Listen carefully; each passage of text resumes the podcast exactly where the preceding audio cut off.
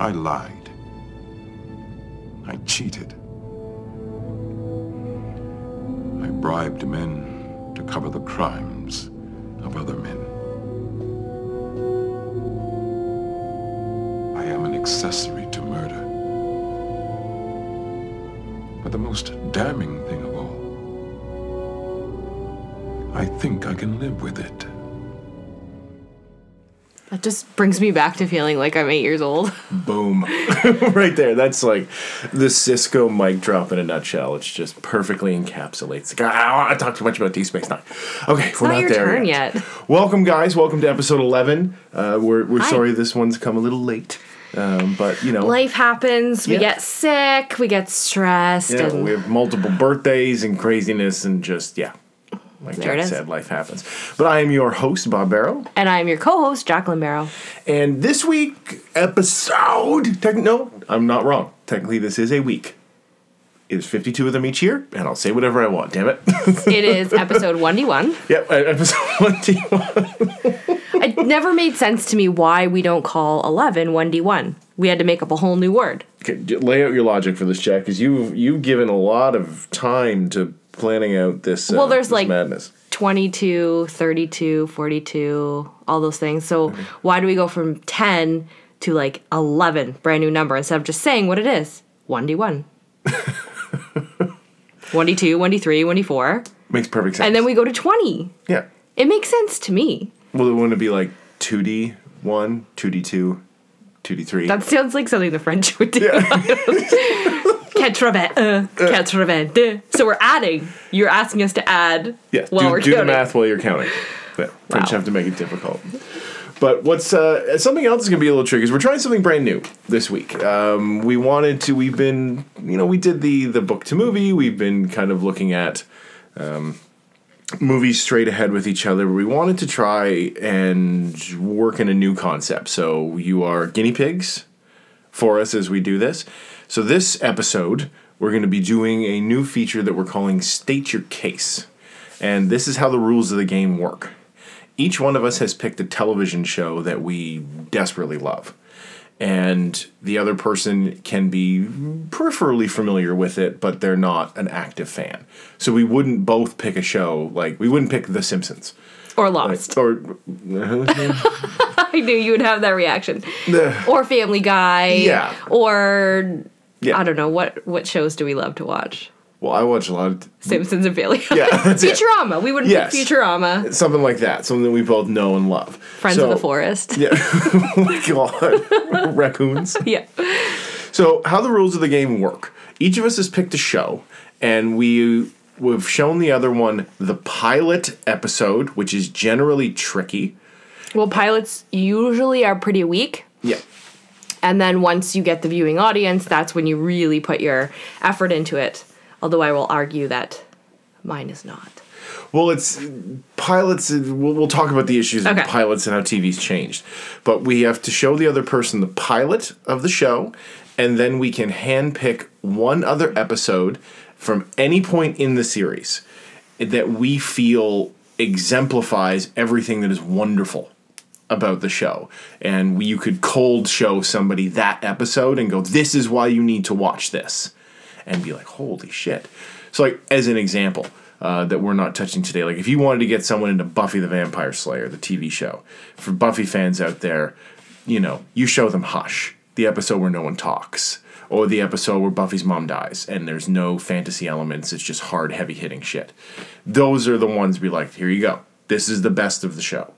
So that's what we have done today. We've each picked a show and we have made our case with each other. And we'll see if by doing this, we want to find out can you, by watching these two things kind of in isolation, would you want to watch the rest of the show? And maybe can you understand why the other person loves it so much? Yes. Instead of just going poo pooing it. Yes, exactly. So, this week, episode fuck. I'm gonna have to get a fucking swear jar for this. Yeah, you are. Like a week jar. like by the end of next year, just fucking go on holidays with it. like, Bob, there's four thousand dollars in there. Well, stop swearing. How did you get four thousand dollars worth of toonies? so this episode we are going to be looking at Jackie Select Jack's selection, which is Jane the Virgin. I'm gesturing uh, to an invisible whiteboard Nobody right now. Nobody can see what you're doing, the and the friggin' least. whiteboard's not even over No, there. I'm, I'm gesturing at my horrific picture of Jesus that I have up on the wall. Maybe we'll post a photo of it for you guys because it's fucked up. And my selection, which is Star Trek Deep Space Nine. So don't let me, right? Very different choices. Could not be any more different. They are the uh, epitome of different, or epitome, as some people might say. So we're going to start with Jack's choice with Jane the Virgin. So Jack, elevator pitch. What is Jane the Virgin about? Jane the Virgin is about a girl coming into womanhood who is thrust into a series of events that are very unfortunate uh, and that don't revolve around the plan that she has made for herself. And she then has to navigate through them. So that is the thematic philosophical basis of the show. The nuts and bolts explanation of the show is a young virgin is accidentally artificially inseminated. That's what the show is about. Hence the the virgin part of the of the title. So y- you have a history with the show. I do. How did you come to it? So this was something that I had watched kind of unfold um, in the media. So I used to be, and when I mean used to be, I mean used to be a huge um, fan of Hollywood gossip. Oh God, Loved it. People magazine, all of it. I grew up reading those horrible National Enquirer magazines of grandmas that were always at the trailer. The Inquirer, the Globe. But I knew that National- those were garbage. What I did love was Hollywood and following the lives of celebrities, knowing what their babies' names were, and I still do to some point. Uh, but I think it was when Britney Spears lost it that I finally realized that wow, there is a huge problem with the way that media portrays Hollywood stars. The culture is very toxic. It's awful. So I stopped um, going on the website, stopped buying the magazines, but still continued to follow the lives of well, you, actors you move over to social. You moved over to social media with yeah, it, so there. where I can pick and choose, and they're in control for the most part. Yes. So I had followed this show, Jane the Virgin, and I had watched Gina Rodriguez, who stars as Jane, uh, win the Golden Globe, and I was always kind of thinking like, "Whoa, this is new." Um, we're watching uh, Latina actress win, which is something that is was new for the time. So this aired in 2014. We didn't start watching it until the year I was pregnant for Sawyer. So 2016. 2015 going into 2016. And Marty and I watched it. It was on Netflix. It was a new ad, and we decided to check it out. And from the second it started, we fell in love with it, both of us, uh, for different reasons. So, what it is, is it's a spoof uh, satire on a telenovela. Yes. Is it ever? Yeah, and they know it. They break the fourth wall all the time. The narrator of the show tells you it's a telenovela, tells you it's ridiculous, and kind of takes you on this journey of how insane TV and sitcoms can actually be. Yeah. Um, but what drew me into this show was the way that I felt represented on screen. And I am the furthest thing from Latina. there is nothing about me except maybe my sassy attitude um, and my mouth that never shuts up. Um, but I felt represented by Jane because the show opens with her in teachers college. She wants to be a writer, but is afraid to. Um, she's really close with her mother as well as her abuela, grandmother, Abuela. abuela. Sorry, see, so far, so far removed from anything um, that is Latina. Anyway, um, I felt represented. Uh, she's curvy. She's not your typical star of a TV show. Yeah. She's not like, oh, we went to central casting and we found someone Yeah. that was stunningly gorgeous. Now, Gina Rodriguez. She is. She's, stunning. But in this like girl next door, the only other person I ever felt that close to was Joey Potter on Dawson's Creek, and she still was so far from what I was. Yeah. But that like girl next door, Yes. kind of pretty, who's got she's wholesome. Well, you could meet her. Yeah. Like she looks like she'd help you move a couch. Yeah, Like, she's she creative. Yeah. And for once, there was a female on TV that to me was realistic. So I was immediately drawn to that. She loves writing, she loves reading, she's dorky, she's got a plan, she sticks to it, she loves grilled cheese sandwiches, and you know what our penchant and our background is for grilled cheese sandwiches. Yeah, it's a cultural touchstone for us. Yeah. Um, so I felt represented. I felt also that with my history having a child really early, um, and when I'm saying early, I was still 23. Yeah. so I'm not talking 16. Yeah. No, there's anything wrong with that. But I felt that there was somebody that I thought, okay, wow, she's trying to navigate through this young. She's putting herself through school. She doesn't she doesn't know. Um, and then you add on the layer of the satire of it being a telenovela and it being insane and all these characters and ridiculous situations they find themselves in. And the Okay. romanticism of being in Miami, which is so far removed from Peterborough. Yeah. I'm just gonna take my socks off because I'm getting hot. Sorry. Just Make yourself at home, Jack. Yeah, Yeah. Just just I got my wine. just settle right in. Okay, so I had watched a couple of episodes with you guys, uh, but they would usually revolve around you know it's it's twelve thirty, the kids are in bed, we're all just kind of We hanging just put out. a show on in the background. Yeah, we finished watching a movie. It's like, okay, let's wind down, and they're like, "Let's put on Jane the Virgin," and the the the chair where I would be sitting would be in a shitty spot, so I've got my neck craned up, and I have no idea what's going on, and we're all I'm a little half snapped, so I'm like, this is the last fucking thing I want to be watching right now. so, while recognizing that the performances are good and everything, I just couldn't have Cared really less. couldn't have cared about it. Yeah. So I'm coming into this relatively cold. I know a couple of plot points. I know Jane bakes muffins for Rafael later because she fucks up when he shows the house. And that's it. Like that's all I no- remembered. yeah. yeah. And then somebody was dead and then not dead, whatever. So coming into the pilot, you you learn a few things really quickly. It is the telenovela elements they don't hide. You have to if you that's their buy. You know, it's like with with a Star Trek series. If you don't buy science fiction, you're not gonna get into the show. Yeah. With this, or like Gilmore Girls, the fast talking, snappy dialogue. If that's their buy, you they have to get you to buy that. Mm-hmm. With this, it's the it's the telenovela elements, and if you don't buy it, you're just gonna, you're wasting your time. Turn And when we say telenovela, it, it's um, the Latina version of uh, soap opera. well, it's Mexican soap opera. Yeah, and that's what it is. And it's it's ridiculous and they actually do a telenovela. There's a Jane's dad is starring in it the entire show and it, it's just models this ridiculousness or this over the top. It's not even ridiculous. It's over the top soap opera that the narrator is consistently telling you this is insane. This is like a soap opera and being sarcastic and Because telenovelas in in Mexico and I'm assuming elsewhere in Latin America are incredibly popular, just like soap operas here, but they're way more exaggerated. I don't know if anyone remembers the uh, any of our listeners remember the short-lived uh, soap from the 90s called Passions with like the magical dwarf that showed up. I think it was their attempt to Well, kind of do a telenovela Rogelio's style. in the show Passions of Santos. Yeah. Like that's what they're parroting too, right? Yeah.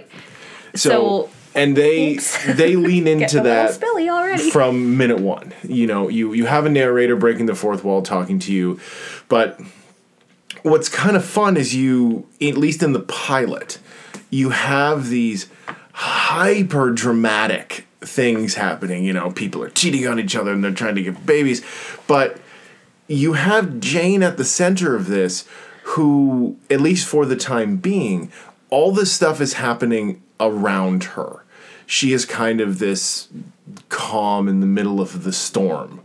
So I think if she had have been as over the top and off the wall and sucked into the conspiracies as everyone else was, I think the pilot would have been a mess. Oh, it would have been because you need her to be that um like compass north. Yeah. You're rooting for her through the entire thing and some of the seasons get carried away as most shows do Yeah. and you go, "Ooh, that season mm-mm, didn't like that." Well, that's watching the pilot. That's what what I enjoyed was her because she's a fucking powerhouse because Yeah, she, she can is. be funny and cute and bubbly and then on a dime shut it right off and like Michael Landon style crying. Yeah. Like there's a scene She's where incredible. she's sitting with her mother and her abuela.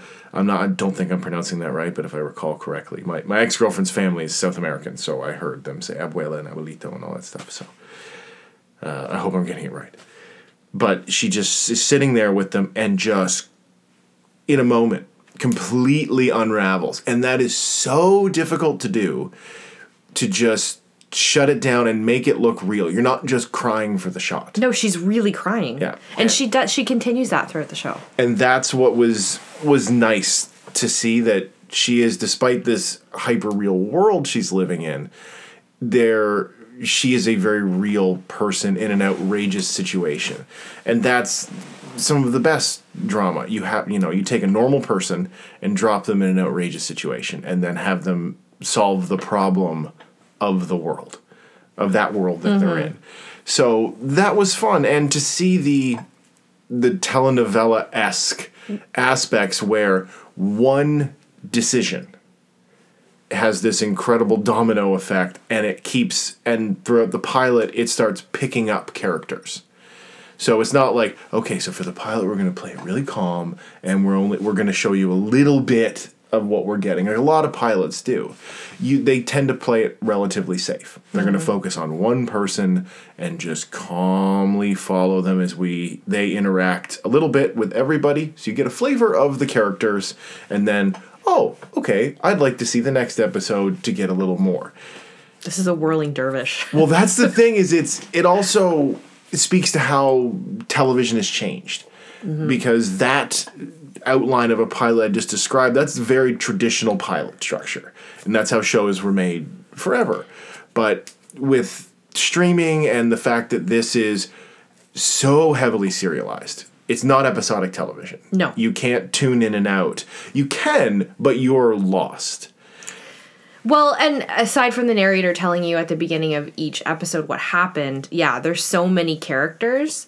This isn't like Friends where you can jump in and out and Yeah. you say, "Oh, the pilot sucked, but let's we have to just push on." Yeah. It's either now it hooks you. Plus, this debuted on the CW, and CW is known for doing those things that are geared towards the younger age group where you need to get their attention Yeah. right away or they're not watching.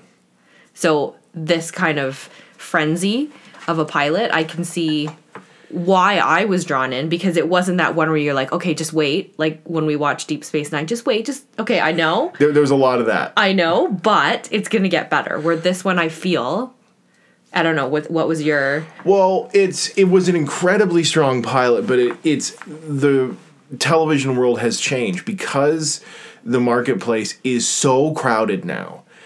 If you don't start with a pilot that is an absolute showstopper, everyone's done. Yeah. You know, when throughout the entire history of television, most people are used to the idea that, well, the pilot was a little rough, but it was interesting. That's what people would say. It's like, oh, interesting. You know, Star Trek The Next Generation was a phenomenon on a cultural level that hasn't happened. Go back and watch Encounter at Farpoint. That is fucking unwatchable television. It is so bad. And the whole first season I tried terrible. so when we first got I don't know if it was a show me and there was Star Trek was on it, the one with Captain Picard. Yeah. And I was home alone one night. I don't know, Marty might have been playing a show or something, and I was like, you know what? I'm gonna go and check this out just to see like why it is that my parents love the show so much. And it was so bad. Oh, you started the pilot? Yeah. Oh, God. And even we did it with friends. Yeah. And Logan now is obsessed with Friends, but he was watching the first one like, oh god, because the budget's even smaller. The filters Yeah. on the camera are different. Well, it's the because- characters aren't set. Well, you're when it comes to pilots, you're spending generally spending less less money because a network back in the day would greenlight like 80 pilots. Mm-hmm. And then they'd make a full episode of each show and then they would look at them and go, "Okay, out of these 80, we're going to make 20." Right. and then out of that 20 that go to air half of those are going to get canceled during their first season mm-hmm. and then out of that half that go into a second season maybe two or three of those will go all the way to the end of their run but now when a network you're getting shows that are greenlit for a full season order you know their shows you know the wheel of time show isn't coming on till next year. It's still shooting its first season and it's already been picked up for a full Yeah. second season. That was unheard of in the day. So it's nice because you know you writers are working harder you're really sitting down and laying out a story. But i think the downside to having something so tightly planned is you don't get the happy accidents that can grow from a show because networks used to nurture a show. You'd give it a couple of seasons to get its feet under it. And after two seasons, you know, 50 episodes, if it's not getting up on its feet, okay, we tried, we had a good time, move on. Now, if the pilot for Jane the Virgin was bad, that show would have been, been done. canceled. And it wasn't. It was good, and at least in in my opinion, and it it drew you in so much that the the second episode I chose to show Bob, I really wondered about what I should do because there was I think because it's so complex. Um and they kind of run together. It's not episodic. Yeah. There was no way that I could figure out which one really encapsulated it. So I showed him the second one to say like, okay, this is you're now addicted. Yes, and that was the right way to go because I think if you, you know, whereas with DS9, I can kind of in 10 or in a couple of minutes explain to you what's going on. You've met all the characters in the pilot and go, okay, I can get a feel for Yeah. where I am. You, there's a ton that you've missed, but you can still get a feel. If we had jumped into the fourth season on an episode, no matter how good it is, I'd be like, well, what about that? Yeah, they get it wouldn't there? have worked. You would have been cliff noting me the whole time. And I think so. Some of the themes I want to talk about in this because this is what you put the fanfare aside. Yeah. The things that I really love about it were the themes of and correct me if I'm wrong or maybe you got something different out of it was uh, female empowerment. So the show starts off with her grandmother um, saying that her virginity is everything. If she saw it, there's the crumpled flower and there's so much. It's Such an horrible excellent image. though. sexist imagery through Yeah. it and then i we were watching it going this is awful but then she starts to break out of those gender norms Mm-hmm. and then you're like oh yeah empowered female and her mom Xiomara or Zoe Oh my god! um, is just a fucking dumpster fire on legs, and it's fun because I know those women. Yeah. I went to school with them, and I knew you could see. I knew they had. I went to school with girls that had mothers like her. sexually liberated wore booty shorts to her uh, quinceañera like just Yeah. everything you don't want your mother to be when you are straight laced Yes. And it's this really amazing juxtaposition of how people, women especially, can be so different, but can still love each other, which we don't see a lot in TV. It's if you're different, you're fighting with this one. If she's sexy and you're plain Jane, you don't get along. But they don't do this in this show. And the female relationships, for once, are realistic. Even when they do go through periods of hating each other, like Petra, um, who is happens to be the wife at the time of the man whose baby she's impregnated with. She's a horrific woman, but they end up being best friends by the end of the show because they have to raise kids together. Because Petra inseminates herself with her ex husband's is- is sperm. trying to inseminate. no, she herself. does later. Oh, she uses a turkey okay. baster, becomes pregnant with twins, and now they've got to raise kids together. But I thought his nuts were wrecked from the cancer. there was a second so there ends up being a fire in the um, bank the sperm bank um, but miraculously she ends up stealing before that The second sample. the second sample we didn't know about that's why it's a telenovela Okay. because you're sitting at this the TV screaming at it like no oh my god did that happen no no don't do that and it's an interactive kind of experience Well, right? yes, it's, it's definitely a, a shout at the TV kind of a show, but to to speak to your your issue talking about the female empowerment, Yeah. and it's it's nice because that's what I you, you identify so strongly with her in this you know peanut gallery of madness around her, but you're getting different sides of who she could be. She's reflected in these two women, and her mother and her grandmother, and everyone is like reacting semi normally based on their character. Yeah, you no know, like when her out. her fiance is like, "This is fucked up. I don't want this kid. Like I we've been together for all these years. We're doing everything your way." Please, you can't work at the hotel with this guy that you having his baby with. All of this is fucked up, you know. And but she deals with these issues through strength of character, Mm-hmm. not strength in conflict.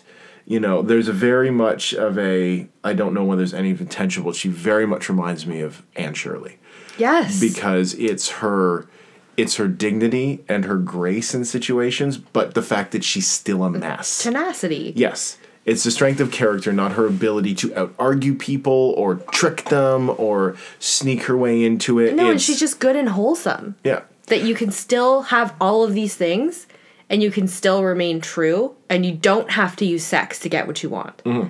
on either side Well, you don't have to use sex. You don't have to use uh, arguments. You don't have to use standoffish, shitty characteristics. Because she could have easily, like, if her character was a bulldozer, it would be like, okay, the first episode wraps everything up. well if it was petra Yeah, it's just petra the virgin yeah. Any of those other characters, you know, you either just you go and get an abortion, you go and Put it up for adoption. put it up for adoption, all these things.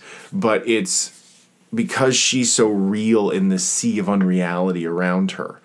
It, you get to see her character strengths and weaknesses deal with the decision making process, which is always refreshing.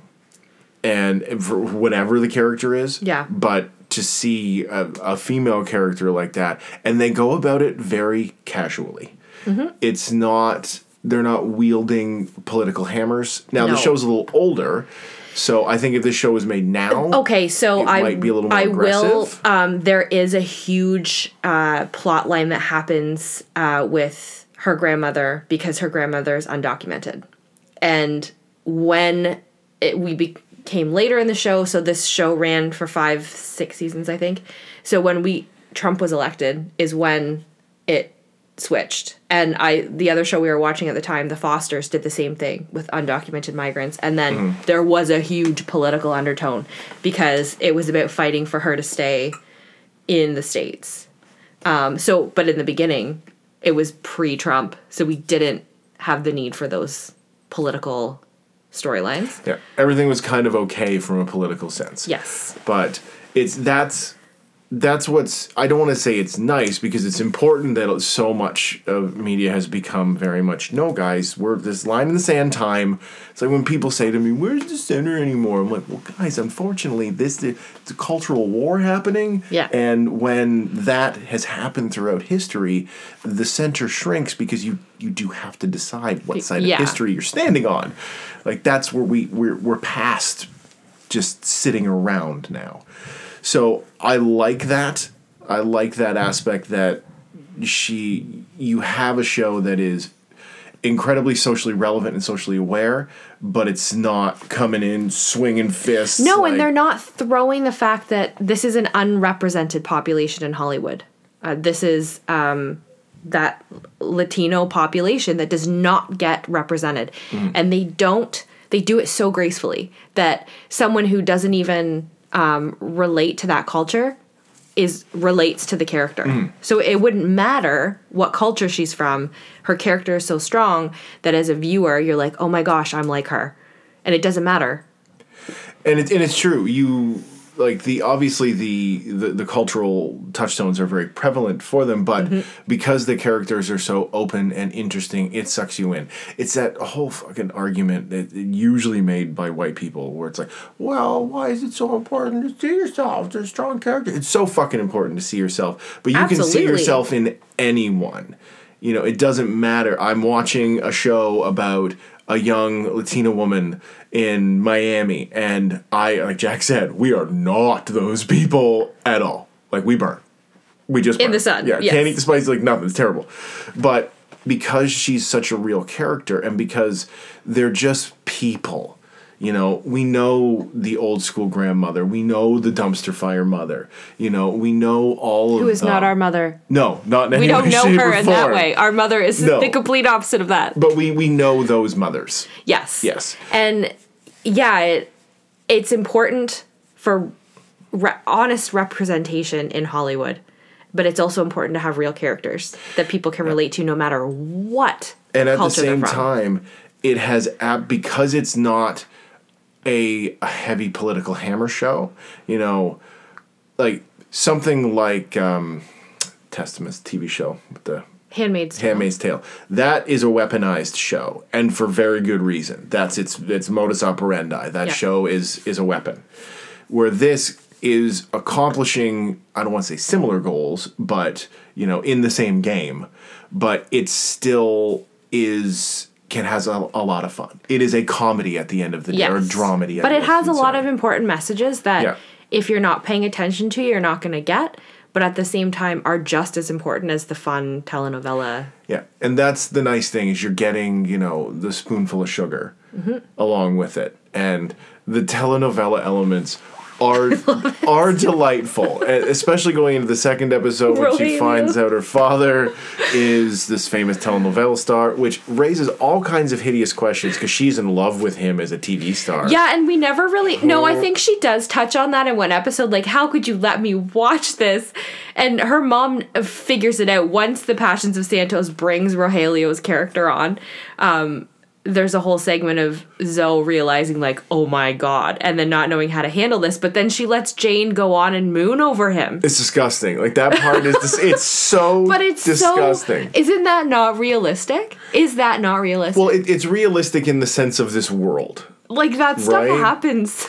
Like it would be like if somebody came to me and was like, "Hey, mom's not actually your mom. Rene Russo's your mom." Be like, "That would be so fucking devastating because I've had such a monster crush on Rene Russo. That would be horrific for me to find out because I couldn't. I couldn't go. well, and- Jane it'd be um, disgusting. handles it with a lot more grace. She's a very graceful character compared to I. Yeah. Yes. So, would you say at the end of the day, you A, you enjoyed it, B, you understand why I love it, and see would you watch another episode? I I did enjoy it. Okay. I enjoyed, you know, I bought. You know, that's the thing is I I bought what they were doing because through the pilot and the second episode, they stayed very true. It didn't falter. You can tell they know exactly where they're going. I get exactly why you like it. From a thematic level, it's it's a lot more for something that you love this fiercely. It's a lot. There's elements of trashiness and madcap that I wouldn't immediately assign to you. Like I wouldn't think, what is something your sister likes? Oh, trashy fucking madcap craziness. You do know that you're talking to the same person who bows down at the feet of Margaret Atwood's Handmaid's Tale and then really loves Tyra Banks' America's Next Top Model. because that's the thing is you're. I guess we all are, and it's in our own way. Like You said I- I there's love no such thing as a guilty pleasure. No, there's no such thing. It's. I guess it does make sense if I think you know for more than three seconds on it, you you do watch so much fucking trash. Do you know how much pulpy apocalyptic horror I read? Yeah. But I also have read Charles Dickens Inside It Out, Shakespeare Inside It Out. Yeah. You gotta be well rounded. No. You're not wrong there. No, So- I, I get it, and yes, I would I would watch another episode. Yes! Yay! I I don't I couldn't sit down and marathon it because it It's not a marathon show. We did two max. Because it's so like there's so much going on and and despite all of its successes, it is a little sugary. Like Yeah. it is a little too sugary for me. Okay, fair Um, enough. So I couldn't have it in large doses. It might rot your teeth a little bit. Yeah, we and again we only did it in Yeah, you come in, watch a couple, and then the next night watch a couple. It's not a binge watcher. At least, no, at least no, for no, me. no. And we had the ability to. I do have to point out uh, maybe another thing um, before we move on to Deep Space Nine uh, that really makes it nostalgic for me. Aside from Jane, is um, when she found when I started watching it. I we just found out we were pregnant with Sawyer, so I was also going on this journey with her through that season, and I remember the scene. Um, Jane and um, the guy she's impregnated by, Oh, Ra- Rafael. Rafael, are sitting under a tree talking, and I felt Sawyer move for the first time. He kicked me. And it was around the same time that Jane and her pregnancy also felt the baby move. okay. So, and I remember sitting up and saying, like, oh my God, I just felt him because it feels like a flutter. I just, he kicked me. And then from then on, it's always had this. There's been a, there's a little soft spot in my heart for the show Yeah. for many reasons. well, I'd say well that's a that's a pretty monster connection to get to have for something like that. Yeah. You know, and that's what TV or film can be so great, or music, is you get those muscle memories that are so tied intrinsically to it. So no, yes, I I enjoyed it. I get why you like it, and I would watch. I would watch Monster another win! episode. So- Yay. Okay. Now for the big black cloud. Oh, Let me get my notes. that's brooding over here.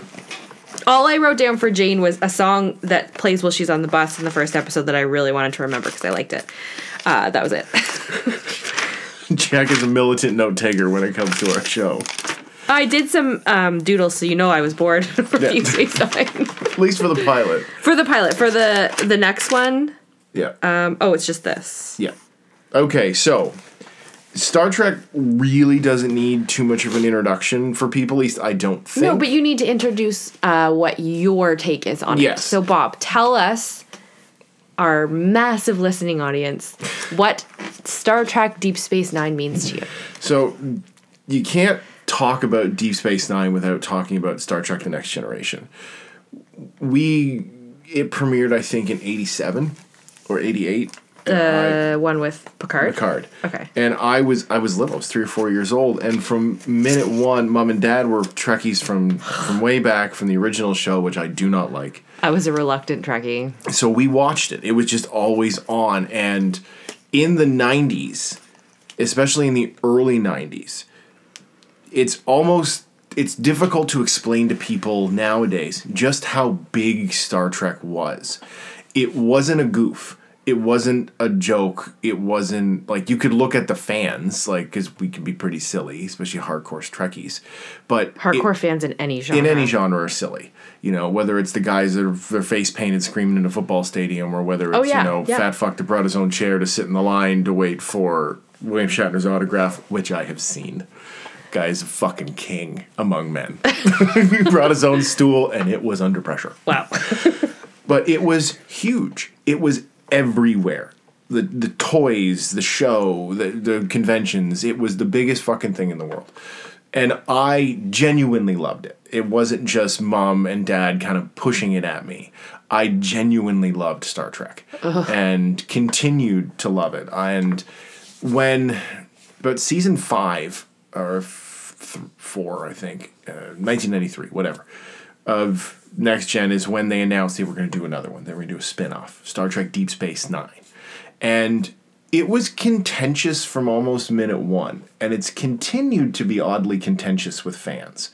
Because whereas Star Trek The Next Generation is episodic television, other than the occasional two parter, uh, which I can only So, remember two. for those of you who are listening that don't know what episodic television is, that is the television that I really dislike, where there is something that happens, something needs to be solved, and then it's wrapped up at the end of the show. yes, episodic television is Friends. It is a, it's a, it's sitcoms. It's where you can Sitcoms, tune but then when you in when and you out. go over to dramas, it was like why I didn't like iZombie when we watched it, or CSI, or any Yes. of those shows where it's like, oh, we got to find the killer, and they do it. Yes, it's a self-contained story throughout the episode. Mm-hmm. And then over the course of a season, you might have a storyline that might be kind of happening in the background. Yeah. And you it doesn't impact your ability to enjoy the show, but it, it's built for the syndicated market because TV shows use next Star Trek specifically a network made it, but they didn't own a channel, so they sold it to different channels. So it could be playing anywhere in the world at different times out of order. Which Okay. is how we used to watch TV. Yeah, all the time because Yeah, unless you tuned in for you know, oh, it's Thursday night. I watched Dawson's Creek religiously Yeah. as And- it went, but Friends you didn't know, or Simpsons you didn't know which episode you were getting. yeah. So, whereas Next Generation, the rules were very heavily put in place by Gene Roddenberry, the creator of Star Trek. The characters are not allowed to end an episode in disagreement with each other, and the issue that they're dealing with in that show is resolved by the end of the episode. So can I just question? You're not leaving it on a cliffhanger like Lost or Yeah. Jane the Virgin. So what is the draw to come back next week and watch it? you're you're going on this adventure with them. They're going out into like he says to seek out new life and new civilizations to boldly go where no man has gone before. You're You joining just, them. You were waiting to say that. I was. Uh, you're joining them on this Loser. Yeah. you know, and as it, despite the limitations, the the characters do for the most part. In actually no, uh, in certain cases on Next Generation, you do get to see some richness to their characters, but because they can't stay in conflict, it's tough. So he he imp- implemented this for specifically Deep Space. No, Deep for Next Generation. Okay. Star Trek Next Generation. That was his rule, which is why a lot of writers on the show started to get kind of pissed because they're like, we're just kind of writing the same episodes over, Over and over and, over and, and over that's again. how you run into like CSI, CSI Yeah. Miami, CSI whatever. I don't like those shows. and for all of its successes, and Next Generation has them, and you can't touch it. It is just a riff on the original Star Trek. You know, monster of the week, Mm-hmm. techno problem of the week, occasional heavy character development. That's it. Yeah. But with Deep Space Nine, they wanted to go harder on the Western aspect, the wagon train to the stars. Mm-hmm. We're no longer going to be on a spaceship. We're on a stationary set. You know, the station doesn't move, which means people can come in and out of it. You can have reoccurring characters, but they were also going for a much grimmer approach. It's not the brightly lit Picard solving his problems while sipping Earl Grey tea and just knocking bitches down with diplomacy. You know, this is, you know, the Federation has been called in to help a planet that has basically had the Nazis there for 50 years. You mean the Kardashians? the Kardashians, yes. So, and you're coming off of, you know, the new captain hates Picard because he was at uh, Battle of Wolf 359 when. Picard was a Borg. So, from minute one, you're like, oh, this is our launching pad, the single darkest moment in the history of Next Generation. So, the show revolves around Captain Sisko coming to um, the former Cardassian mining facility, Deep Space. Cardassian. Cardassian? You said Kardashian. I said Cardassian. They are called Cardassians. Kardashian. No, those are the. the They're hor- both horrible. Those are the actual somehow worse people. the space I Nazis just aren't okay. as bad. So I kept getting thrown off because Yeah. every time I heard Kardashian, I heard Kardashian yes. because it's one tiny like A lot of people flip make of the, the tongue. joke. Yeah, and it's it was laughable. So the premise of the show is the Cardassians have occupied the planet of Bajor for the last 50 years, strip mining it, committing genocide, all the best parts of World War II. And after years of uh, terrorist cells and everything on Bajor, they've pushed the Cardassians off the planet and they've left. So Bajor has reached out to the United Federation of Planets, to our boys, and asked them to come in to help facilitate the handover and provide civilian aid and assistance. Right. So that's where we find that's where the show starts. So over the course of the first episode, you have Sisko coming to our first black captain, which was huge in the '90s. People Yeah. were pissed; they couldn't even make him a captain at the start. Sorry, had be a people were pissed because he was black. Of course, of course, people were pissed when Janeway was a woman when on Voyager. Are you serious? Of course, But they're dealing with aliens that are green and Yeah. people with giant ears, and that was fine. But wow. Oh yeah, it's hilarious. So Sisko is coming to this. We're outside of the Federation now. We're not in the space that we're familiar with. We're in the out in the wilderness, as they say. The Milky Way. Yeah, and he, well, it's all the Milky Way galaxy. We're still in our galaxy. Except when they go for that. That's actually just the other side of the galaxy. Uh, in the course of Star Trek, they don't actually leave the galaxy. It's too big. There's so much dorking going on right now. but it's it's the Sisko is the the lone gunfighter. He's the new sheriff coming into town. He's been sent. You know, the and I town think has he asked does a for really help, good job. and he's come into town, and we're meeting everybody. You know, we're meeting the overexcited doctor. We're meeting the possibly criminal bartender. We're meeting the curmudgeon sheriff who's just fucking mad at everyone. We're meeting the, you know, the local who has been fighting the bad guys for all these years and she has to decide do I want to fight the guy that's supposedly here to help? Is that the one That's with the horrible Akira? Major Kira. Love Major Kira. So this is the situation we find ourselves in the pilot where everything is grim and broken and nothing works. No, nothing. And it's kind of it's unsettling. Even the camera work is unsettling. It's horribly shaky because instead of shaking the set, which they probably didn't have budget for, they Oh shook God, the no. camera. Yeah, don't stop moving until they stop shaking. Or don't get up Oh until they stop shaking the God. camera. And let me please preface this. And my mind was changed, so this isn't going to be all hate on Yeah. Deep Space Nine. It was the longest Well, it's like an hour, twenty minutes. Pilot. It's like the length of a Disney movie. Yeah, It just went on, and I could think of like four natural stops where we could have stopped and moved on. Oh no, oh no, we get into like existential existential time. Yeah. Well, because that's those are the big things. Deep Space Nine has a lot more buy-ins than Star Trek Next Generation or Voyager did. You know, that was just here's our crew. We're gonna jaunt away for however many seasons, and you'll get to know everybody, and we'll have some fun adventures. And at the end of episode, you're safe. This time, within the first 10 minutes, we realized that, oh, we were so happy that Picard got rescued from being a Borg, but he fucking murdered, fucking murdered, Murdered. so many people. And we forget that there's families on those starships, and he fucking killed them just because he wasn't in control. He well, it wasn't did his it. fault. He was possessed. But he did you did blame it. Regan for being possessed because he- she killed the But reverend? he still did the it. priest. It's one of the great moments in Captain America: Civil War where it's like Cap says to Bucky's like, you know, that wasn't you. They put that shit in your head, and he's like, yeah, but I still did it. oh, but it's not your. but it's fault. but there's still a guilt there, right? And that's what's wonderful about this. We're dealing with that. We're dealing with the introduction of organized religion into Star Trek for the first time because the Bajorans are such a spiritual. See, and I just have no cons, no context for that because Yeah. I never paid attention to what was going on because I couldn't be bothered. I, it was so far from what I wanted to watch. I just this was we are from the generation where whatever your dad put on TV, even your mom didn't say anything about it, yeah. and that's not how we fly here. Yeah, That's what we were watching. You know, it's like, oh, start like I was lucky because I liked it. You And know. Mom liked it. Yeah.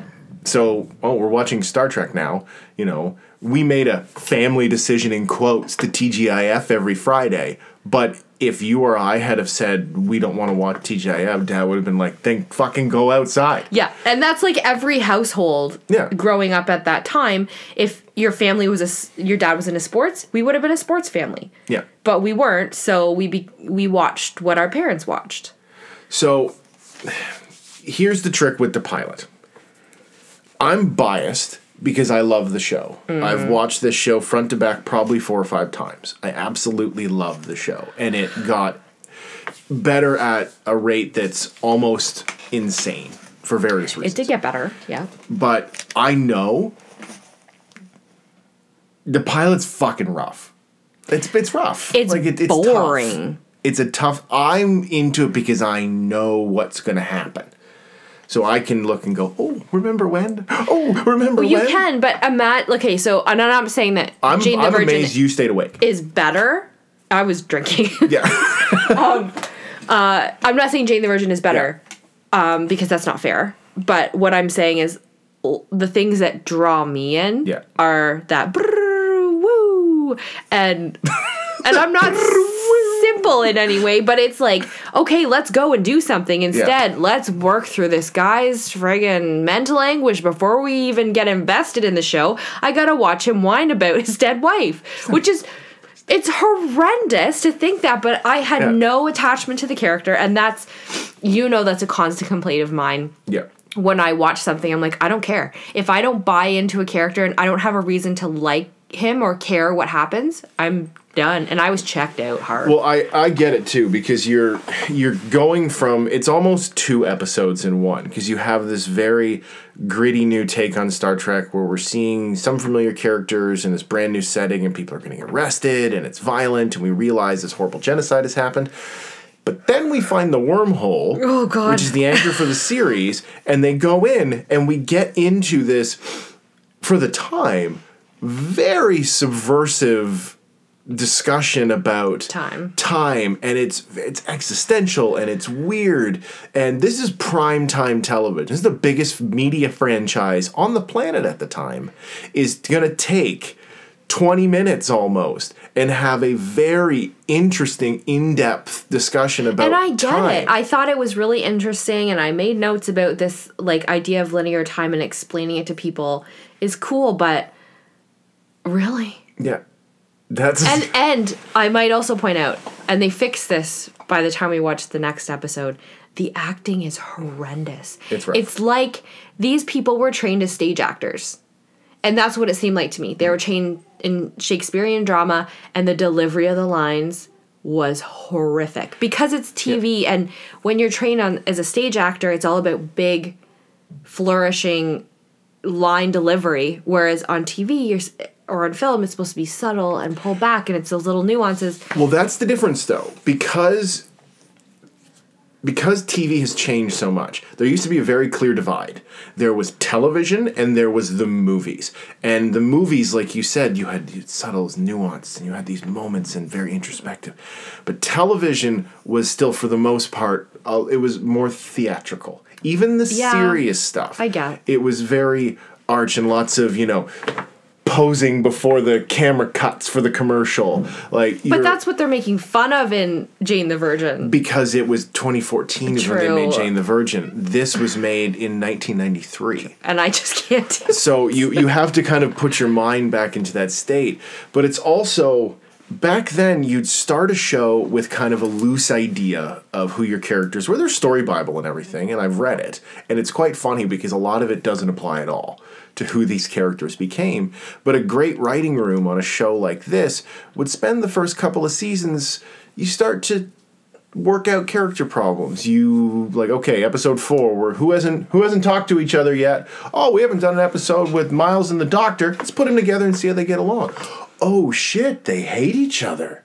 Interesting. Like on perfect example, Family Guy. They did not plan for Brian and Stewie to be best friends. There was no discussion of that. They were enemies. What? But the more episodes they wrote over the were couple of the first seasons, they realized, fuck, these guys get along so well. And that's what happened on shows like this is you start to smooth the characters out. You test things. You know just like next generation star trek deep space nine didn't really start to work until the third season. And there's a few reasons for that. They had two seasons to kind of iron out some character kinks big time So who was the loyal fan base that decided to stick around? Because Trekkies. I'm out after the first couple Oh, yeah. episodes. Marty and I have watched entire seasons of things and went, meh, never again. Star Trek fans, science oh. fiction fans, television fans. The, this was an event, and they stuck with it. And because the show is, it was Star Trek. It was Next Generation's little brother, and it behaved like that. You know, well, it was whiny. yeah, Q show. It was, they, they were trying to be episodic, you know, but still trying to be grimmer, but then doing these goofy episodes, silly episodes, the Alien of the Week episodes, and they were conflicting. And you could tell because they do a really serious, heavy episode. But oh fuck, that's where we're going. And then the next week would be like, now the silly aliens are showing up with polka dots on their face, and they've got a wacky surprise for the crew of Deep Space oh Nine Oh my god. and that's what would happen. But then season three hits and Voyager started, so the producer is paying more attention to Voyager. So the writers all got together and we're like, if we could do anything, what would we do? And they wrote out a document, and they actually got to do it all, and slowly serialized the show, introduced the concept of war with the war with the Dominion into the show, the idea of characters arguing and having problems and staying in conflict with each other. Well, that's what makes for good TV. Yeah. They also got a ship so they could go off places. So it mixed up the vibe of the show. It wasn't just you're stuck in the town and like you're on Gilligan's Island Yeah. and people come to you. Well, and you could only do that for so long, and that Lost did it, but then we got episodes where we got background of Yeah. each character, and then we were off the island, right? When they, we're not even gonna touch Lost. Yeah. Um, let's uh, let's talk about the second episode you showed me Yes. because I actually now I had drank half bottle of wine at that point, so I was like feeling good. You're feeling pretty good feeling yourself. really good. The kids were in bed, so I I got it by the second episode for Yeah. several reasons. So tell us so the- why you chose this one. this this was a no-brainer for me. Okay. I, I came in when we decided to do this idea. I knew the exact episode I was going to pick for you. And it is season six episode called "In the Pale Moonlight." Dance with the devil in the pale moonlight. Yeah, it is. By this point, um, we've had season three, four, five, and into six. We've had three and a half incredible seasons of television with Deep Space Nine. The characters have locked in with each other. We we know who everyone is, and the writers are firing on all cylinders. And we are at war. You know, at the end of season five, they mine the wormhole to keep the Dominion out, and it's war full scale war. War. So, and because the show is so always excelled at this gray morality, where other Star Treks are black and white. There's right and wrong, and there's Picard in the middle sipping his tea, you know, fucking mushroom slapping everyone with his correctness. So That sounds really inappropriate. this is Wiener. Okay, that's what I thought. Yeah. Yeah, rude. Yeah. I hadn't said anything crass in a while, so I thought it was time. Yeah. so and we're so used to the captains being very and the, and the starfleet officers you have a moral code the prime directive. You don't break it. Every it's everything is black and white. But what in the pale moonlight does so well is it strips the uniform and everything away and you get to deal with the man benjamin Sisko. that's just everything is stripped away. He they're on the federation and the klingons are losing the war tens of thousands of people are dying every single day. Like this is war on a scale that we don't like this is tens of thousands of planets, hundreds of millions of people involved in this conflict. What are they fighting over? Um, The Dominion has invaded the the Alpha Quadrant invaded our space. Why? What do they want? Us, our space. Just land. Yeah. That the Dominion is the anti Do they want oil, resources? everything. Control. Okay. The Dominion is run by a group called the Founders. They're the shape shifting aliens, Odo, the Yeah. angry, his people. And they hate solids, us. So after being persecuted by them for tens of thousands of years, they formed the Dominion so that they can impose their order on the solids. And by keeping everything within their grasp under their thumb, they we can't hurt them. That's what the motivation for the founders. Everyone just needs to sit down and talk to each other. totes. Which is actually it's funny. That's how they settle it all too. Okay. Um, so that's where we are at this point. So Picard couldn't exist on this show because he's too moral. He wouldn't be able to make these decisions. So Sisko now has to deal with what do I do? We're losing. We have to do something dramatic. So he's going to bring the Romulans into the war. But he can't do it nobly. So the entire episode becomes about him breaking every rule Leah needs to manipulate them. everything that he stood for. And by the end of it, you're okay with it because it was he did the wrong thing for the right reason. And this is where it got me. So I didn't love him talking to the camera. oh, I love that it's so hard boiled. Don't it wasn't my thing. But what I realized halfway through is this is high fantasy. This is Game of Thrones. Or Game of Thrones is this. And it that's all it is. It's like put it in medieval hmm? Europe and it's just a game of chess. So that's when I finally got it. I'm like, oh, okay, I get it now. And it, it's all of those fantasy books that I've ever read and hmm. loved. Piers Anthony, who I love, does the same thing with, except he's got amazing puns involved. Hmm. Um, but it's the same strategic game that people play around each other. And Yeah. then I finally, and this was the first time since watching slogging through that first episode where I understood what they were trying to do and I understood why people liked it. Yeah. Because I also like high fantasy. I do enjoy that sometimes. I have in the past. Um, and surprising how people can make fun of Trekkies, but then it's cool to like Game of Thrones. Well, that's the thing. And that's is, what kind of pissed me off. well, it's Big Bang Theory specifically. I can point to that changed the appreciation of genre Right. for people. That was kind of the you know the surge of the whole nerd culture and nerds and cute. And I'm like, no, no, I have a problem with some of that. Love Big Bang Theory. I did not like Big Bang Theory. I love that show. I'm a big fan. Well, they're talking. They're talking about shit I like. how Penny was represented. And I, Well, there's problems, but but that's was when the change happened. Now it's cool. Now it's everywhere. Back then, there was still because the cultural lines were still so clearly drawn. Like you said, it was the era of dad chose the show. You know, there were jocks and nerds. Yeah. You know, nerd. So where do you fit when you're in between? Like someone like myself, who is kind of a nerd for school, but I also love to watch hockey. So how am I fitting in? I don't fit in any of that. It's not. I'm not cool in either circle because if I say I liked hockey, I'm ostracized. If I say I like fantasy, I'm ostracized. Yeah, it, it's nice that it's changed, but that's what's. I think that's one of Deep Space Nine's strengths is the more discussion there's been about it, especially since it came to Netflix and people have been able to go back to Yeah. it. Like ask mom and dad about it. They fucking hate it. Like they get mad at it because Really? they remember how disappointed they were because it wasn't what they wanted it to be. That's why people hate most things. Not on its merits. It's you're pissed because it wasn't what you wanted. And that's the thing with Deep Space Nine is it wasn't what people wanted. So by the time we get into the later seasons and everything's amazing, the casual base is gone.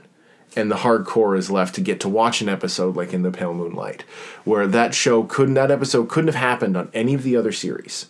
And it laid the groundwork for the kind of episode serialized storytelling we were gonna get, you know, four or five years down the road. But it's deep it's deep space nine and specifically an episode like this that tv's like this all the time now. Long complex ongoing plots intricate drama between characters reoccurring characters allowed to come and go high stakes massive stakes. Yeah. it's every show on television now and they can all pretty much thank deep space nine because it was the one that out, went out there took all the lumps for everybody and now everybody does it. But not a lot of people look back and kind of give thanks for it. You know, they just made a huge documentary about it. Like the show is bigger than ever. Really? Yeah, they did a. Uh, they got the cast together and did kind of a, an audio recording of a hypothetical eighth season episode because they had it plotted out what would have happened after, but Right. they stopped the show. So, but let's specifically in the pale moonlight. So, because the show is like you said, it's tropes. It's you have you know the king trying to move his characters around and Yeah. bring in the. So it's that's why it was so perfect. I did that- like it-. I did. I enjoyed it. Um, You had a strong reaction to Garak, the Cardassian, the tailor. I did. Yeah. Oh, he you was- were like, I hate him. I love him. Oh, I understand him. Oh, don't trust him, Sisko. Yeah, Like, he "Mm, was- Don't go in there, girl. Like, No, he was. don't trust that man. He was conflicting. It's how I felt about the Goblin King in the Labyrinth. Like, I don't know why I'm attracted to you, but I'm scared of you. And my dad said, stay away from people like you. Um, no, I thought it was good, and it really, I got it when I watched it. So I think that was a good episode to show me. Yeah. Um, A, did I like it? Uh, I liked half of it. You d- you know what? I get it. If it hadn't, if we weren't doing this, and I got you to agree to watch Deep Space Nine, I would have just started at the first episode of season three. Hundred percent. Yeah, and I, would wouldn't have never- asked a lot of questions. I knew I was behind the eight ball on this because the pilot. It's rough. yeah, it is. It's rough. So I liked half of it. Yeah. B, I totally get why you like it. Obviously, I grew up with you. I understand why you like that nerdy stuff. And I, hey, I've had my fair share of nerdy caveman Yeah. stuff. So I get it. But seeing how complex it became. yeah, and it does. The there's a, a lot of complex plot lines, character lines, um, and I I understand. Um, see, would I watch another episode? Probably not from before season three. yes, I wouldn't show it to you. Like if if you decided that you show you season three, you guys fall in love with it, and as a family watch the whole thing, Probably I'd be not. like, if that hypothetical happened, fucking. Well, shit! I said all kinds of fucking nice stuff about Jane and, Hey, and now whoa, you're whoa, fucking whoa, mad whoa, at me. whoa, whoa, whoa. That is not the tone of the show that I want. I'm not mad at you in any way. I'm feeling like Deep Space Nine is not getting its love and respect. Um, what I would like to watch though is comparing the three. So I really liked um, Red from Orange Is the New Black, Janeway. Yes. I loved that. At least I did not mind it as much when I was growing up because I hated when it was on TV, but I liked it. So to like watch, um, not the old one with Shatner, No, no, I can't stand that show. The Tribbles is all I can remember because Mom loved that episode. they do an episode on Deep Space Nine where they go back in time into the Tribble episode. Yeah. and interact with on green screen with all the the original. It's quite fun. and then well i've seen the deep space nine but then do the what's Voyager. voyager just to like compare the tone of the three um i i don't i would maybe like if it was on i wouldn't say no Well, when you were through a bottle of wine, you made comments like, "This, I get it. I'd watch another one of these." i did i did get it Yeah. i did Sober Jack might have some different. no i didn't hate it and maybe if that was like the one of a couple shows to watch, then yeah, it wasn't horrific. The first episode, hell's no. but I I did not hate it. Whereas for me, Deep Space Nine might actually be my Desert Island TV show. Like if I could take one, it might actually be DS9 because I can get almost all the nutrition I need from Deep Space Nine. Do you take hot dogs or spinach? you hot take those hot dogs. Yes, you do more fat. Uh, but I think we made a we stated a good case. Yep. I think it had pretty good. Like I didn't hate both of the episodes. And I, I only screamed out in rage one horribly obscene thing about semen and female genitalia. Yeah, so I'm feeling really- pretty good about that. I'm feeling bad about it. It's really inappropriate. It is. It's disgusting, and I felt bad that I said it. Okay, good. Um, Um, we'll we'll strike it even though we can't. yeah. May have dropped the volume a little bit on there. Yeah. So if you heard a screaming warble, I might have said something Um, disgusting. no, I think that it had a pleasant outcome. No, it was it was fun to look at. You know, it's it's we were both behind the eight ball in different reasons for coming to the shows. You know, it's Trek with with you, Jag, is always tricky because there's so much family history and baggage and fights and arguments about it. And so the fact that I got you to watch any of it, I take as a moral victory. that is a moral and Well, philosophical and I am victory. glad that you got off your high horse and watched a show that I absolutely love, and you got it. just gotta just fucking stick it in there, don't you? It's gonna. T- I'm glad you got on your high horse and really watched the no, show. but in shitface. in all in all honesty, I think that we were able to grow together as siblings. yes, we stuck to the mandate of the show, and I guess you can't ask for much more than that. No, so, So, no, would you, Jack? no, What, go please. what what is? Uh, well, first of all.